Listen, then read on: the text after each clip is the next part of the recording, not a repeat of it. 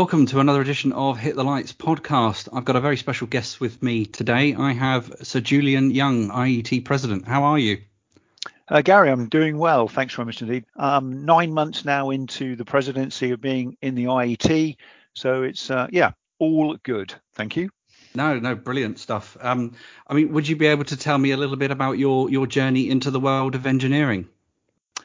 Oh, absolutely. Um, I like, I think, probably many children, certainly of my era, were not quite pre- precisely certain what it is that we wanted to do.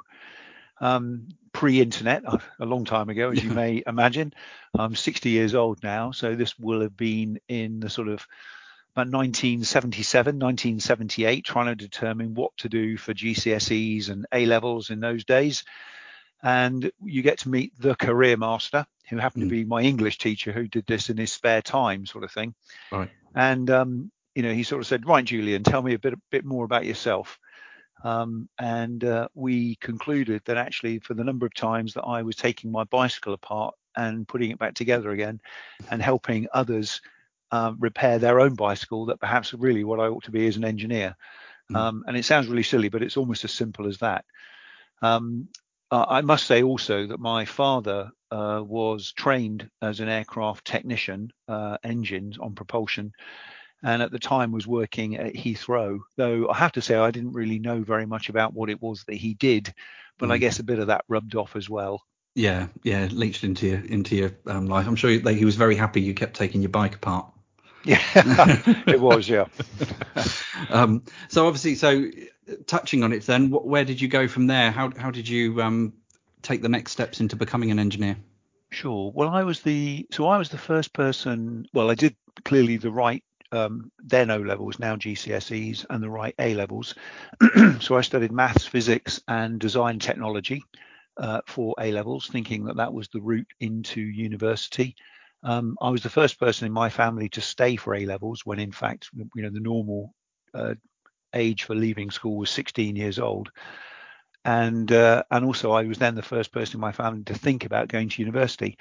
So I didn't think that my parents could really afford for all of that to happen. It all sounded quite expensive without really looking into it too much. It was pre-loans and so on, but it was still an expensive thing to do, to go through academic study with no form of income. Mm. So I thought what I needed to do was gain a sponsorship.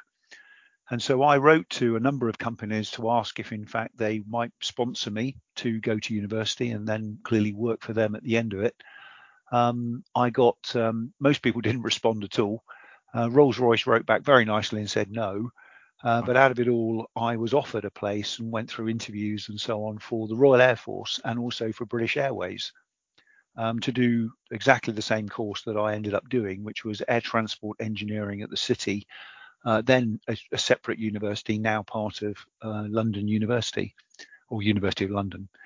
Um, and uh, I cannot tell you now why to this day I chose the Royal Air Force over British Airways. Mm. Um, I know uh, a lot of people. In fact, I'm going off to a 60th birthday party uh, in July with one of my colleagues who went to British Airways.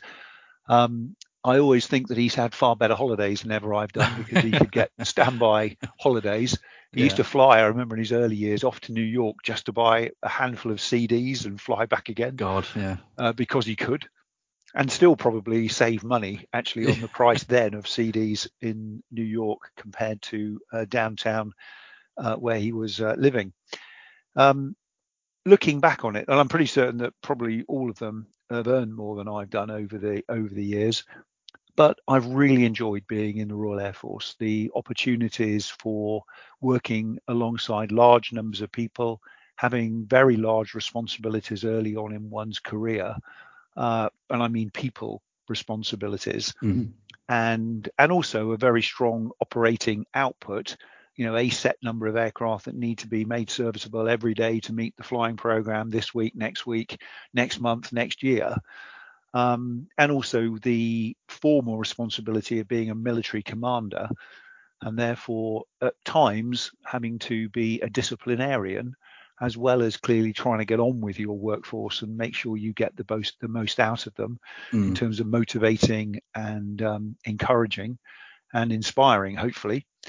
it, it, you know, I learned an enormous amount, and indeed changing jobs as I have done, certainly in the early years, every 18 to 24 months, was great experience in every single job. Uh, really built on the last one, uh, such that um, you know by the fight by the end, I time I left at after 40 years, I thought I knew the Royal Air Force pretty well, having done mm. most engineering jobs uh, or been involved in most across the board and um, and ending up being the chief engineer of the Royal Air Force for the last four and a half years. If I'd done it for a day, I would have been proud. Uh, yeah. To have done it for four and a half years, I look back and just think how lucky I was to have had that kind of um, opportunity and experience. No, definitely, yeah. I mean, uh, to take it back to you know, your university years, then. So, what was it you you studied at university? I did. I studied air transport engineering, which um, sounds a bit of an odd course, really. It was put together principally for British Airways, where what they were trying to do was fast track train um, young graduates into C C class licenses, right. so that they could uh, actually take on management responsibilities within BA for maintenance. A better title for the for the course really would have been aircraft maintenance mm-hmm. engineering, mm. in as far as uh, we did do some design and structural loading and so on, but we also did an awful lot on logistics and queuing theory and a lot more about the systems that you find on aircraft. And from a risk perspective, certainly about redundancy and resilience of aircraft systems and so on. So by the time we got out, it was ideally suited for indeed you know what, what my first job was, which was being a junior engineer officer on a Chinook squadron, number seven squadron, operating out of RAF Odiham, uh, still does, mm-hmm. um, and with 12, 12 aircraft. And as I say, every day you, look well, the aircrew, you prepare them, the aircrew launch them, come back with various faults and so on. You fix them, carry out scheduled maintenance activity, mm-hmm. and wheel them out again the next day, ready to go flying. Right, in very yeah. simple terms. Was there quite um, quite a lot of pressure in that? Um, it never felt as if you were pressurized, but the reality is, it's funny really. Firstly, engineering is a team sport, so you had to get the whole team working, uh, you know, to try and win. And when I say win, uh, every RAF station often ha- a typical RAF station has a number of flying squadrons, and the competition that exists between them to indeed meet the flying program, to meet the serviceability targets, eh, actually we almost build our own pressure. So you don't you don't feel the pressure. You you actually just are enthused by it and want mm. your squadron to be the best flying outfit on that particular RAF station. If you can yeah. do it within the group or within the actual overall service, well, what a wonderful place to be. Yeah, so like a, a positive competitiveness. Uh, absolutely, absolutely. Yeah. No, definitely. Yeah, no, I, I, agree. I think there's always everybody, even internally within the team, competing to to be the best. It was something that drove me personally along. Um, I'd always look at the next electrician or engineer who was above me, saying, right, okay, this is what they do well. What skills can I learn and um, develop? And I think that that is the that's the nice way of doing it is to actually see what it is that you are good and not so good at, and focus on the areas where you're not so good and just work harder at them. Mm. Uh, again, um, you know, there are many people that are despised for stepping on people and you know being riding roughshod over others to to achieve their own personal goals. In my own personal experience, that that really never works. Mm. Actually, what you've got to do is you've got to really try and be a team player within a very strong team and try and work out how you can make that team stronger. Sometimes it's by your actions uh, of actually encouraging others. Uh, and certainly, uh, many, much of the time, it's actually just being better yourself. Yeah, definitely. So obviously you've you've had quite an expansive career. What were what were some of the the biggest engineering challenges that you faced during your time with the RAF? Well, I think if I look and see, you know, what were the most enjoyable jobs that I've ever had, it was probably pretty early on. I was, uh, I, I, spoke about being a junior engineer officer on a squadron. Uh, the pinnacle of being a squadron life is being the senior engineer officer mm. on a squadron at the squadron leader rank, typically. And I did that again on another Chinook CH-47 squadron. Uh, 18 squadron, and at that time we were working out of West Germany, um, because this was pre-Cold. In fact, the Cold War had just finished, so I went into that tour in 1990. And being feeling as if you are the ultimate responsibility for what's going on on engineering is quite a big responsibility. Um, for uh, anyone going into it, I, I was uh, lucky enough to be still pretty young. I was only 28 years old. I think I was the youngest squadron leader engineer in the Air Force at the time. So there was, felt as if there was a high degree of expectation. The reality is of just going in at that time, of course, we were also preparing to go off to the Gulf War. And in about two months after my arrival, we actually did deploy uh, to Saudi Arabia to take part in the coalition forces in Gulf War One to uh, clearly uh, manage to get you know Saddam Hussein out of Kuwait and to liberate Kuwait. So that was you know um, when I look back a massive task and indeed one that um, I'm not sure I felt as prepared for as I might have done if indeed I'd thought more about it and perhaps had a bit more experience under my belt. But ultimately, it went well uh, using one's instinct uh, as to what to do in that situation, um, how to manage the resources, uh, the the hard resources and the soft resources. The most important are always the soft resources, the people. Yeah. yeah. So I had the ultimate joy of working with about 150 ground crew. Um, and as I've already mentioned, engineering is a team sport, and everybody's got to, you know, I always liken it to a football team. You've got a different number on your back you can't do all the you can't do I can't be in goal. I'm yeah. not very good at not very good being a forward. I'm somewhere in the midfield. I'm kind of pulling and pushing at the same time and you rely on your specialists who do all of the hard work.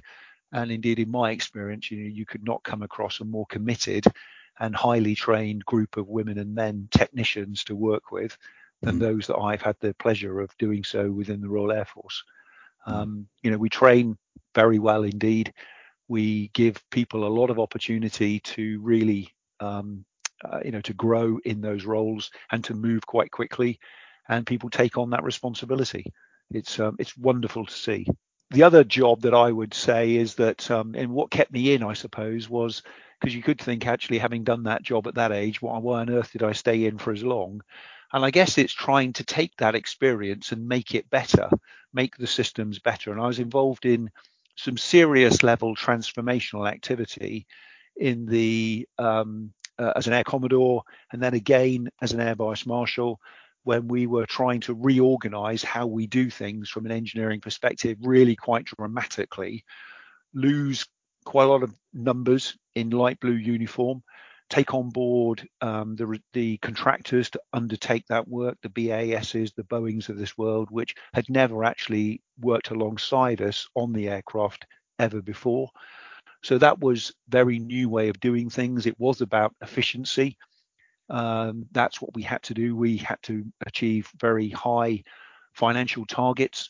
Uh, the risk that we had is that we'd lose resilience, that we'd lose um, the skill sets that we had always been proud of having ourselves, and that we wouldn't be as good in the long term. The, the reality is, I think we've uh, got through all of those challenges. We've made sufficient savings uh, to keep frontline squadrons in place that otherwise would have had to have been lost because of the savings. Um, but we've also managed, I think, a far more mature and far better approach where the military do those things which we're good at, which is the deploy, move fast, frontline, sharp end, and relying on contractors who are historically, traditionally longer in the post, uh, have much more experience than indeed some of the young, young technicians out on the squadrons and can actually blend the overall experience and the workforce together so that ultimately the organization benefits from the young thrusters and industry working much more closely together. And you know that none of that happened easily. None of mm. that happened certainly by accident. And um, i was engaged in that twice to um, in in three or four chunk year chunks to lead that work and to hopefully get a better overall outcome for defence I believe we did. I believe that we've learned a lot of lessons. And indeed, at the time, I know a number of countries, a number of international partners thought that we were a bit mad, actually, in taking up uh, that stance and giving responsibility in a much more wholesome way to industry. But looking back, it's interesting how many of them, having fo- indeed followed the journey that we undertook, because uh, defence and engineering and equipment is an expensive business. You know, what makes it expensive? We're buying the high end technology in very small numbers. Mm. You know, even F 35, if indeed 3,200 of these things are made, I mean, that's an awesome number of military aircraft. But the reality is it's only 3,200. Yeah. You know, a car company would not produce computer chips for that small number you know they wouldn't even get out of bed to think about it. Yeah. You know they're in the millions and therefore the overall cost per unit is so much higher. And indeed you know with some aircraft that we're buying and aren't in the 3000s they're in a small handful. So the royal air force at the moment is in the business of buying wedgetail the new early warning airborne air traffic control mission command aircraft and we're buying three and they are incredibly high tech with you know incredibly high tech components and they are bespoke and therefore it's an expensive business to get in. And if you want that leading edge technology then the only way you can do it is to you know balance your books find yourself some affordability and go and buy it and mm-hmm. clearly contract for it as well as one can. Yeah investment is always key isn't it? Yeah um, I think one of the other key things that you kind of mentioned was was discipline. And um, how, how did you find you suited the RAF life in, in that aspect of things? And I suppose once you you know were promoted to senior ranks, uh, you know then handing out the discipline and, and managing a team in that sense. Yeah, I mean, we shouldn't make too much of the word. I don't think it. I don't think it has a capital D. Mm. Um, I think um, you know the the culture has changed over the years, and I think certainly when I joined, um, it was pretty clear as a junior officer you were a flight commander, and discipline was something that you know was a bit more frequent. And it sounds dreadful. I mean, it wasn't as if at that stage anyone was going to prison, but you no. would have the ability to uh, certainly to for a small fine. Um, a small 25 pound fine or something, or you could give people extra duties it could be working this particular weekend to do a particular thing. Uh, therefore, it was an inconvenience in many respects. But of course, the, mm. the you know the misdemeanors were relatively minor. Um, later on, uh, are people still court-martialed? Uh, is there still an Air Force Act? Um, yes, there still are these um, these these things that can happen but these are much rarer these days and often for far more serious offences when in fact if it were of a particular uh, uh, severe well severity then actually the law outside would take would kick in and take over. Um, and there's much greater oversight by what is going on now from outside looking into the military. Um, and, and quite rightly so. I mean, you know, law these days is so much more complicated and people's expectations of um, of how things will work are very different to they were 40 odd years ago. I mean, one of one of the more positive things um, that I uh, noted about yourself was that you be- eventually became the defence engineering champion. Uh, yes, I did. Um, so uh, through my journey, as it were, of being in the Royal Air Force, one of the jobs that I did was being the station commander RAF Cosford, now, that particular unit, just uh, uh, just outside Wolverhampton, is the RAF Technical Training College. At that time, we had two and a half thousand trainees going through. Um, it, yeah, really large number. The Air Force was a bit bigger in those days, um, and we also um, had 900 civilians uh, working. A large number of those were were lecturers, alongside um, about 500 military lecturers. So it was quite a large number of people. But nonetheless, what I learned there was something which, well, I realized whilst I was there the importance of professional and personal development. I mean, I'd already started doing some courses of my own to try and educate myself so that in the way that you discussed earlier, when one looks around, I could hopefully be a little better at my job. Mm. Uh, so I'd already undertaken an MBA at that particular point uh, to try and learn more about the business side of what we did within defense as well as engineering. But the but what I really learned there was crystallizing the importance of um, of qualifications be, to be given to all of the people that we trained. Uh, for us, for nobody almost to do anything that wasn't accredited in some way, shape, or fashion to ensure that people were building up a portfolio of evidence so that when they left the, the Royal Air Force and got a job outside, that transition would be as smooth as practicable and that the the UK PLC, as it were, can actually make use of the skills that they had invested in uh, through paying their taxes, as it were, directly into the private sector, so that aircraft technicians could go and be aircraft technicians in outside world, as it were, rather than mm. finding the barrier too great because they weren't qualified in the right in the right things. So that I really got got um, professional development. And then in another job a bit later on, probably looking back now about 14 or so years ago, from now, so in 2008, 2009, I was in a position where actually I was able to influence what we did as policy for within the RAF engineer branch. And it was to say we should start to seek professional registration as a norm mm. and start to uh, get, you know, start to become incorporated engineers, start to become chartered engineers. I'll come back to engineer technician uh, in a moment, sure. but those were the drives for the engineer officers. And also, it was at a time when we were expecting, and indeed it then happened, that we that a regulatory environment in which we were working within the military was going to step up a gear or two, and there likely was going to be a requirement for people in certain jobs who were making engineering and professional judgment to be professionally registered, mm. to be qualified, and the the you know the the gold standard was going to be chartered engineer. So I started uh, to try and push the Royal Air Force into this and was starting to be successful, working alongside some of the professional engineering institutions. I then got posted down to the location that I'd spent my last eight years, which is the, an organization called the Defense Equipment and Support, which is the organization that does all of the acquisition and support contracts with industry for everything that the Ministry of Defense needs for, for aircraft and for all of its weapon systems. So I did a job where I led on aircraft. There was another one of me that led on uh, ships. There was another organization that did something for submarines. There was another organization that did something for tanks and rifles, mm. and another one who did something for all the bits that were common to all of us, as it were. And uh, whilst I was there, I, to start with, my first job, I was the technical director. And again, I started to try and encourage the engineering workforce there to up their game in terms of professional development. And I'd made a bit of a name for myself, sticking my head over the parapet and just driving that forwards.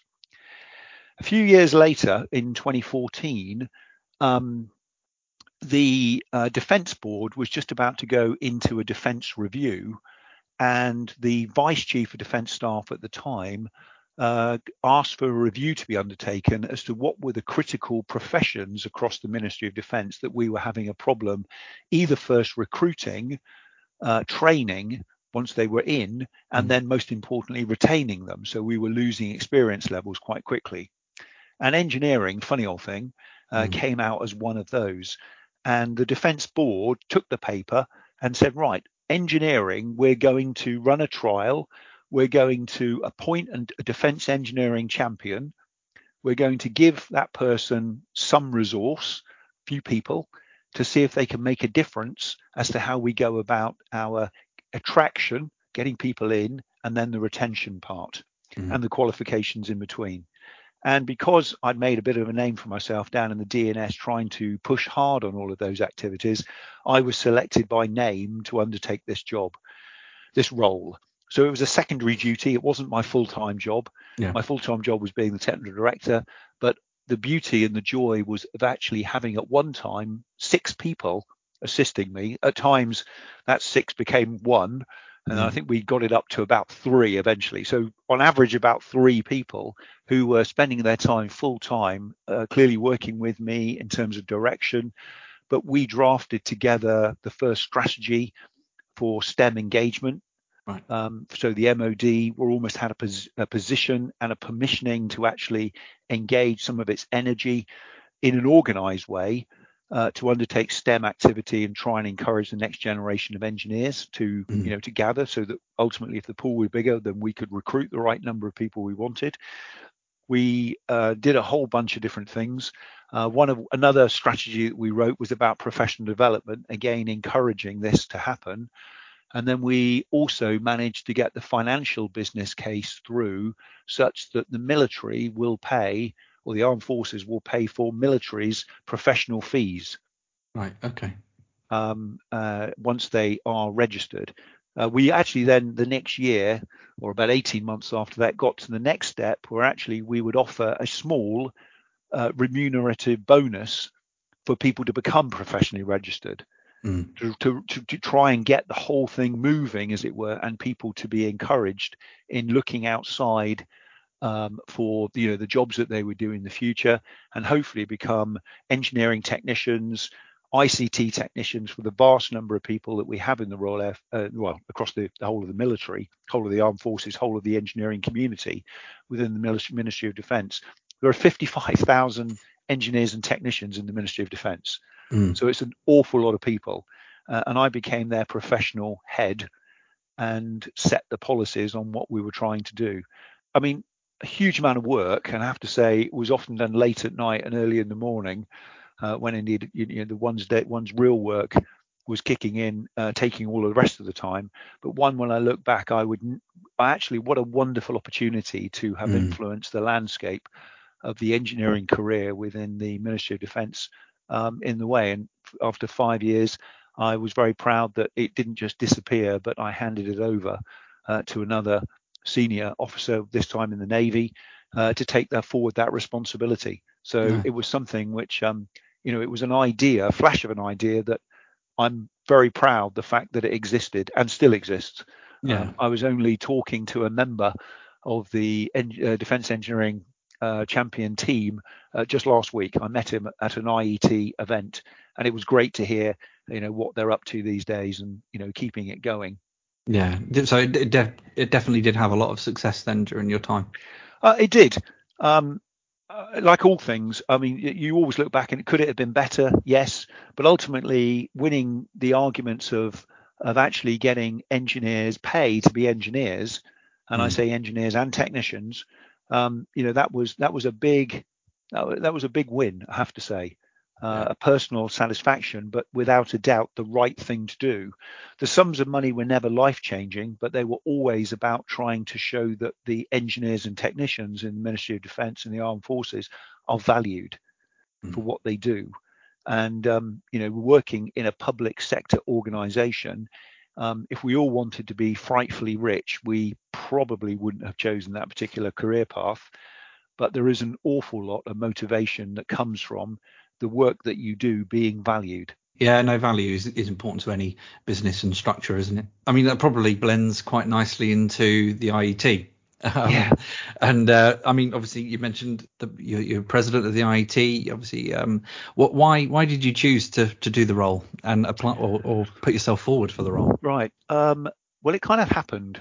Um, it was something along the same lines of at the time that I was promoting professional development back in 2008, 2009.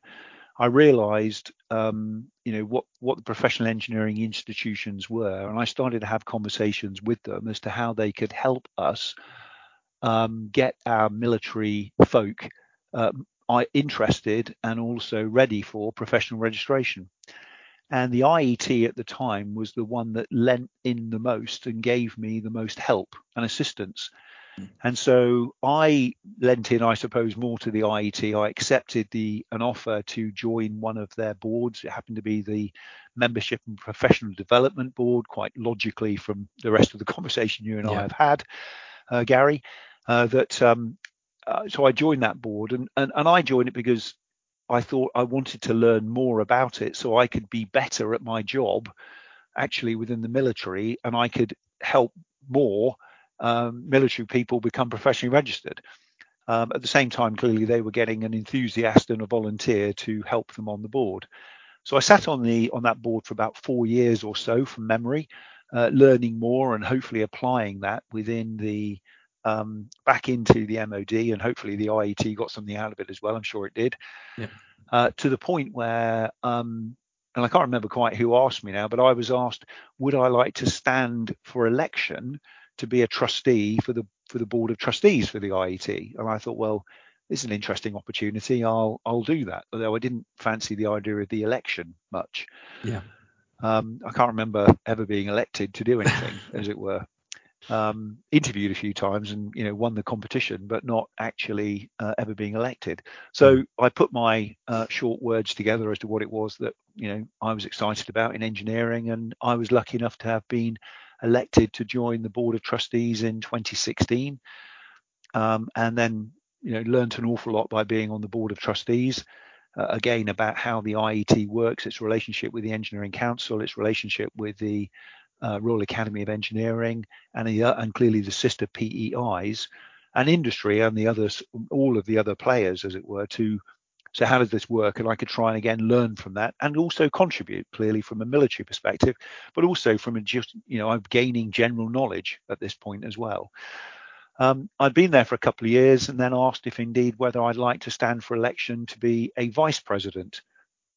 Um, so uh, again, I didn't much like the sound of the election bit, uh, but by then I thought, well, I'll give it a go. So yeah. I wrote my piece, did a short video piece to camera, I think, which you were allowed to do in those days. There was no lobbying. You couldn't, no, right. you couldn't, it was no advertising or anything. That that was the entirety of it. Um, and then um, I found myself, you know, a, a newly uh, elected uh, vice president.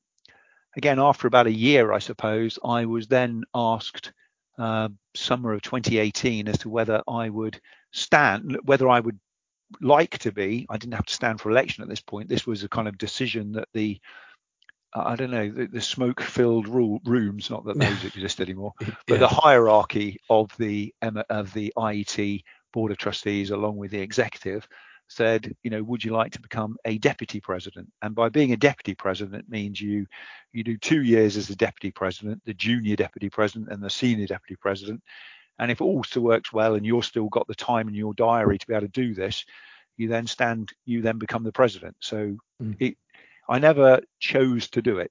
I kind of fell into it. Evolved. Um, evolved, absolutely. And you kind of got involved, uh, you know, increasingly. The good thing about the the way that the PI, the IET works, as I'm sure many other organisations of this kind, is that again through that period, you took on additional responsibilities of particular committees where you would or working groups and you chair it or be a member of it. So you started to learn an awful lot more about how the iet works. Um, so i chaired the investment and finance uh, committee for a couple of years. I sat on the risk committee uh, for a couple of years i chaired the technician and apprentice awards panel i sat on the awards and prize mm. panel i sat on a couple of working groups uh, to do a couple of uh, tasks to see an IT system into fruition. So you learn an awful lot, and you clearly, hopefully, bring something back from your day-to-day job and experience that's of value to the uh, to the IET as well. Mm. And um, you learn a lot from it, from doing it. And indeed, I would certainly say, you know, less so perhaps for me, though I, I would still claim to learn something new every day. But for some of the younger uh, trustees on the board, this could be quite a lot of experience of sitting on a board at that level, mm. of actually being a member of another committee or maybe chairing something or a working group is great experience that they can then feed straight back into their day-to-day professional life. And so I think that there are benefits that go both ways. As it is, um, I, you know, held down my busy job within the Ministry of Defence at the same time. Uh, but this was something that by and large often was done you know the, the boards of trustee meetings start at five o'clock in the evening or the mm. afternoon should i say and run through till 7.30 7.45 so it wasn't in core working hours and clearly one made the time up whatever one did in you know later on in the in the day whenever i mean the day is a long day yeah. uh, for, for, anybody in in any well in, in, many walks of life it certainly was for me uh, as a senior member of the senior member of the royal air force no, yeah, I can imagine they're very long days, early starts, late uh, finishes. So. Know, uh, uh, that's not complaining. Uh, that's just a fact of life. And no, and I, I think, that... to, to, be fair, I, th- I, think most engineers do have that, tip, you know, so, sort of diary and lifestyle. Um, to, certainly, the day-to-day electricians that you know that will, that will be listening will be the ones um, starting early in the day, getting the you know the electricity on, and the last ones setting and fixing well into the evening with the with the late summers. so yeah, and it and it's funny. I think that often for people who are you know the willing the willing volunteers are often those that end up uh, you know taking on quite a lot of workload. But yeah. um, you know, I would say happy to do so because you know genuinely wanted to make a difference at work and wanted to make a difference within the engineering community, and um, you know, hopefully, you know, a small amount of you know movement made. Yeah, no, definitely is, is all good. I mean, you spoke you spoke obviously quite quite at length about professional development. Is is that part of any of your goals in, during your term as as president? Um, what what are some of the aspirations you have? Um, well, there was a couple of things. Uh, firstly, we had as a board of trustees for the previous uh, probably best part of 18 months had been actually developing a new strategy which we call IET Strategy 2030 uh, with some with some particular themes and some particular societal challenges that we wanted to make a difference in, and that was published uh, for the first time uh, coincided actually with me becoming president. So I've spent quite a bit of time promoting the strategy, explaining what it is, and describing how everybody can actually join in and contribute towards the overall strategy. And hopefully, in a more joined up way, we can achieve more in a joined up way mm. within the IET, we can go further and faster by actually focusing in on some key topics rather than perhaps at times being as broad as we had been in the past. Mm. Um, as we all know, if you, you know if you want to concentrate effort and get things done, then then you probably need to come up with four or five things to do rather than a couple of dozen. Yeah. And so that's the that's the way the strategy was intended to try and coalesce energy on a fewer, but most more importantly, very strategic topics. The second thing uh, that I wanted to make a difference on was, and I mentioned it a few times, but technicians.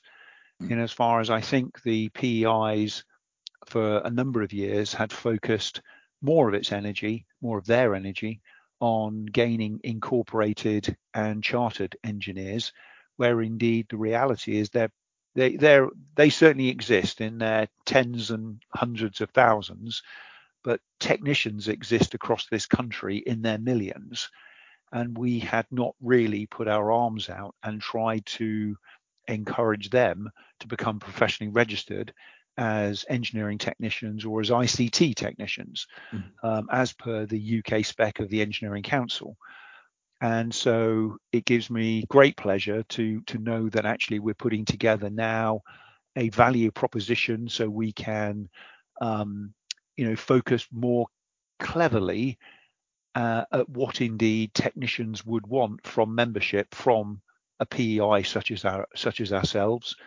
Uh, what kind of continual professional development will make the difference to them wanting to get that competitive edge that you and I spoke about, Gary, earlier. Uh, you know, we both spoke about, you know, gaining better skills at what we did where we knew that we weren't quite so good to hopefully become better and to be more competitive uh, in the future for our career, for the benefit of our careers, benefit of our organization and just job satisfaction really yeah, yeah at the end of the day. Um, so that's good. I never expected a focus on technicians to be an instant win. Never expected the numbers to go up in year but we're putting a plan together such that um, I think that will be the case in the next two or three years. And um, you know, I think there are other activities that are going on with regard to um, building regulations, such as um, you know Dame Judith Hackitt's uh, independent review, where there's a greater level of focus being being uh, shone, as it were, on the work of technicians and mechanics on the actual day-to-day doing the job mm. um, and recognizing that post Grenfell, you know, the most dreadful tragedy, 72 people died just over five years ago now, and still we haven't learned all of the lessons that one hopes that we might that will stop a dreadful thing like that ever happening again in the future.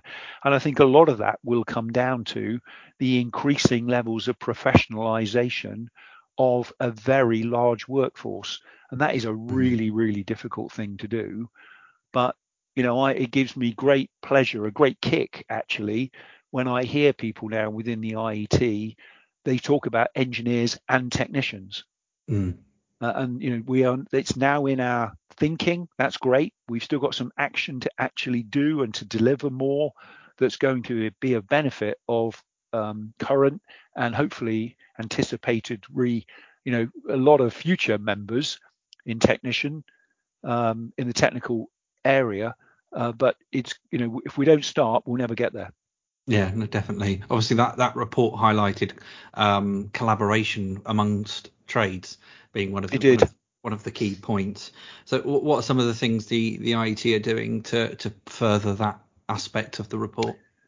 Well, the I mean the her report, Jane, uh, Dame Judith's report spoke about the need for all of the professional engineering institutions to collaborate with with industry and across trades.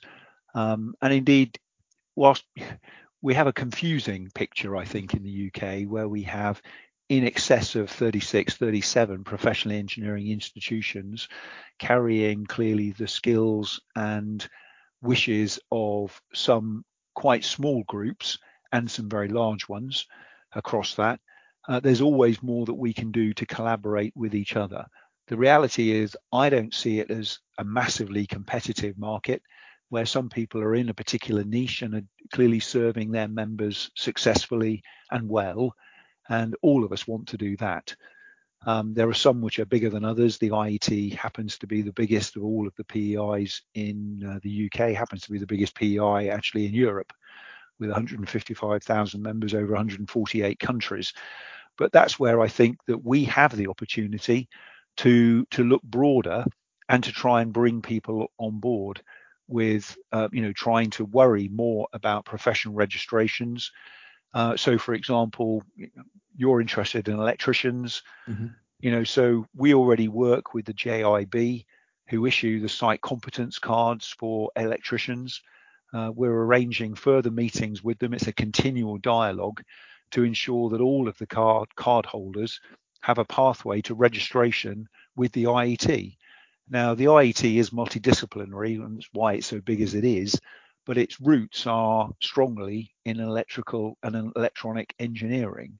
And so there is a natural uh, group of skill sets and subject matter expertise that already exists within the IET. And so um, working hard really with with the with the with industry and most importantly all of the people and the PEIs to deliver that you know, step in professional um, knowledge, professional qualifications that are required mm. when we look at high risk and safety environments uh, within the building trade.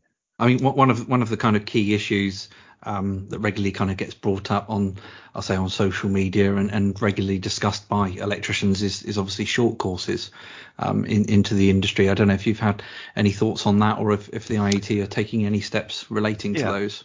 So, I mean, there's already a very wide range of providers that are giving, uh, offering short electrical courses. And we've looked at, um, uh, I mean, again, we've got uh, various policy panels. We've got clearly a very large number of sub- subject matter experts who, of their own volition, uh, have actually looked at various courses, perhaps been on various courses, and then actually fed it into us through the various uh, social media blogs and opportunities that exist via our website. And some of those courses, I think we look and see are very successful indeed. And indeed, you know, we're not going to try and compete with those. If that if they're working well, then that's fine. However, it would be fair to say that other short courses don't appear to factor in all of the practical needs uh, for the industry, uh, which we then can, I think, we can conf- confidently say we are representing. Um, and that's where, you know, so a lot of the courses on, I mean, uh, colloquially known as, you know, five day Sparky courses. Yeah. You know, you've got to do your course and then, you know, you'll be, you'll have a license to operate. The reality is those courses have got to be good. They've actually got to keep up with the wiring regulations. They've actually got to keep up with legislation. They need to be updated on a frequent basis. And on some of them, we've seen that isn't the case. And so on many of those, we will be and are developing courses of our own to try and fit, fill that market. Uh, recognizing that again as a professional engineering institution we are obligated to provide opportunities for our members to gain continued professional development And, and clearly, we want to provide continued professional development, CPD, that's relevant to yeah. our members. And so, if it's relevant to industry and it's relevant to a whole trade, then so much the better because it means people are going to want to do it because they are going to get better at doing their job and will be better qualified and and ultimately depending on the way that government policy goes they, they may need a formal license to operate they may need to be formally professionally registered mm. that could be the outcome who knows uh, yeah. Uh, but you know we are trying to prepare as it were ourselves so that we can offer a professional service to all of our members so that if that is the outcome, or even if in fact it's the direction of travel, that at least we are helping people get to where they need to be so that ultimately the work they undertake is done to the very latest standards and to a mm. high quality. And it's yeah. not just a great big race for the bottom line. Yeah. You know, the cheapest is always going to win. As we know, the cheapest always winning brings safety concerns. Yeah, no, definitely. No, I mean, obviously throughout the pandemic, we saw the the increase of uh, webinars and, and CPD.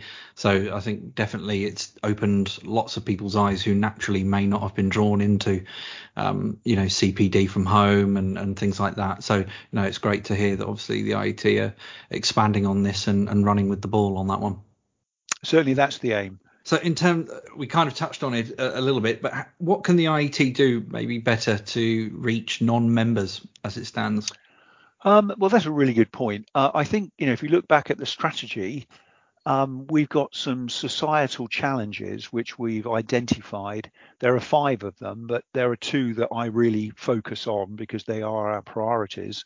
And the first one is sustainability and climate change. Mm-hmm uh, which you know is the biggest problem this planet has ever faced. Yeah. Um, you know, our planet needs to be fixed, and ultimately, who's going to fix it? Well, people's behaviours is going to be you know a big change uh, to the outcome in terms of temperature growth. But at the same time, it's going to be engineers that get hold of good ideas that have been put forward by scientists. Mm. And ultimately, you know, you're going to need to produce it faster. It needs to reduce quickly. It need, needs to work better. And what are we good at doing? We're good at doing all of those things. We're, we're great at continual improvement. Yeah. You know, we are a restless community that's never happy with what we've got. We always want it to be better. And therefore, you know, if we look at um, sustainability and climate change, what any technically minded person out there cannot believe that that is an important thing for the likes of any professional engineering institution to be engaged in and to be involved with. And thus, if we fly that particular kite and actually prove that we are making a difference, I'd like to think that we will encourage people to be more curious about us and hopefully join forces with us. The second of those societal challenges, again, which is absolutely a given, is di- our digital future. Mm. Everything is changing. Every, you know, everything we touch, everything, the way we go about our work, everything is becoming digitalized. And therefore, what we've got to do is is embrace it and try and move as fast as we can with that tech, that level of technology that's moving so very quickly. And if we think about it traditionally, if you think about professional development, you know, I, I could, you know, we gave great training, we give good training currently to all members of the military across, uh, you know, across across technical trades. So they all get some great great training. But if that's the last piece of training they're going to have for 20 years, their their skills will become irrelevant yeah. within about 10 years because they just can't keep up with technology. We'll be bringing in new equipment such as the F-35, which is an entirely digital monster. That if you don't know, you know, the rudiments of software and architecture and how it can work, and most importantly, how we keep things safe, and the importance of software, um, uh, you know, updates, make sure that everything uh, fits alongside and is compatible with everything else, all of the other software loads that have been put onto the aircraft. Uh, then you know we need to do that and what that means is it comes all the way back to continual professional development we need to give people technology refreshes mm. and to upgrade people's knowledge throughout their careers. And indeed, I think again for people who are out there in the sort of late 30s, mid you know to mid 40s, it's almost you could almost argue a neglected middle. group of people that really do need to look hard at their own skills. And those people are certainly, uh, if they're not already, should be beating a path to their professional engineering institution of choice, or indeed think about joining one so they can gain access to further training that they need if it's not available through their place of work. No, definitely. Yeah. I mean, just being being a member obviously can create an awareness, can't it? And you yeah, don't know what you don't know. And an expectation. So as soon as you are professionally registered, again, the requirements of the Engineering Council are that you'll do 30 hours of CPD a year. Now, you know, that's not hard work. Um, I do a lot of my CPD listening to podcasts such as this on an engineering topic whilst I'm out walking the dog. Yeah. So it's not something, you know, you're just listening to something really interesting and gaining an appreciation for a different aspect of engineering that you knew nothing about and have learned something. And the dog gets a walk at the same time. Yeah. Sounds like a win-win, really. Yeah, no, I'm same. I'm same here. I always have a, a podcast or two while I'm driving somewhere. It kills the time very quickly, doesn't it? And yeah. You fill your time in. Um, I mean, one of the things you kind of mentioned as well, I think it's probably worth just touching on. We've got um, a large amount of financial uncertainty as well. Is there anything like the IET uh, is looking towards in terms of uh, membership and and how that can be managed with members at the moment and trying to draw people in? Yeah, I mean that's a really good point. I mean, over COVID, our overall, I mean, whilst we've got a very large number of members, uh, the overall membership number has in fact dropped. Um, and there are a number of reasons for that, but the principal reason is students not being either not being at university or for us not having access to university students right. to encourage them right at the beginning of their engineering career journey that indeed you know they need it would be very valuable to become a student member of any of the professional engineering institutions to start to think about their qualifications and actually again just get a broader understanding of what's going on within their profession. It's going to help them uh, and you know help them be be more successful in the future. Um, so we are working hard now to try and recover that ground with students who are now possibly year two or year three so we're working hard on that and you know we're coming up to the you know to the strongest part of the year to do that in mm. october um, with freshers fairs and all of what goes on. There's a there's a it's not all again it's not all fun and yeah. drinking. yeah. Some of it is actually you know societies and actually learning more about what what you need as it were to uh, to safeguard your future career. So we're working hard on all of that. But at the same time, we're also listening hard to what the members are saying, and in particular, our young professional members, as to what it is that they thought they were going to get from the IET, what is it they actually get, and in some instances, they get more of what they were expecting, and that's great. Mm. And in some instances, there's a you know there is a there's a gap there. So we've had a volunteer survey, which we undertake every year, but we're really looking hard at the outcomes from that to put in place hopefully meaningful actions mm. that's going to make us more attractive to members wanting to join us and most importantly staying with us. Mm. But if we look to the not too distant future, you know, I think the term institution is an odd kind of word for youngsters to get their heads around. Mm. And indeed, I think all of us need to look hard at the overall value, uh, member value, uh, value proposition to ensure that we are not not only are we providing training that can be relevant to them, that we remain relevant to our members. Yeah. And and you know, it hasn't escaped our attention that you know society is moving on and mm. people are members of less organizations than perhaps they were in the past, or indeed have a requirement for dipping in and dipping out again. Yeah. And so we are giving thought as to how we might change ourselves as we look to the future, as I say, to ensure that we provide what our members want and what our profession needs as well.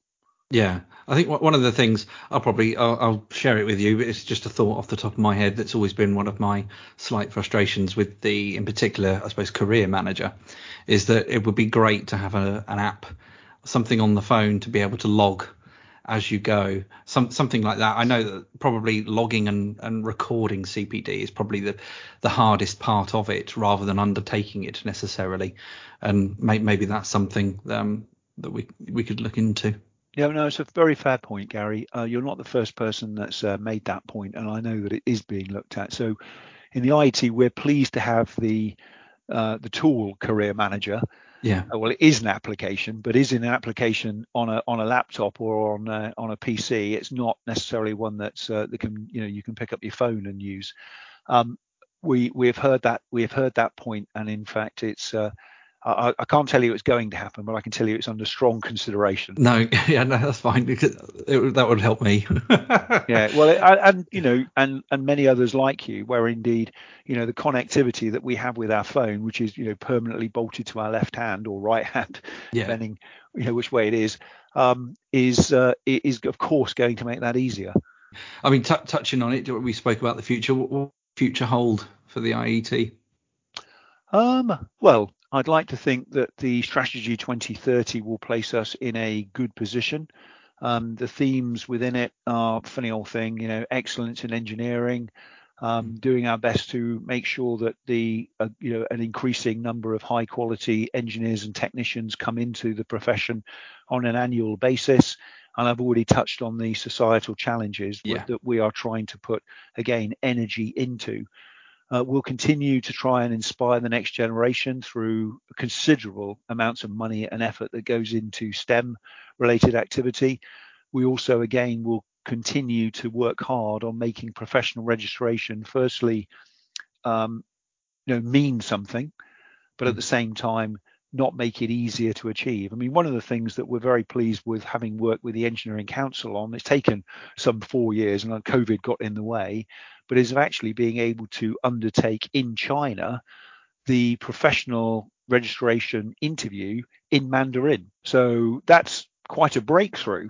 And now, whilst it took quite a long time, uh, there were concerns about the potential lack of quality, the potential lack of auditability of such a process. But um, we've got over we've got over all of that.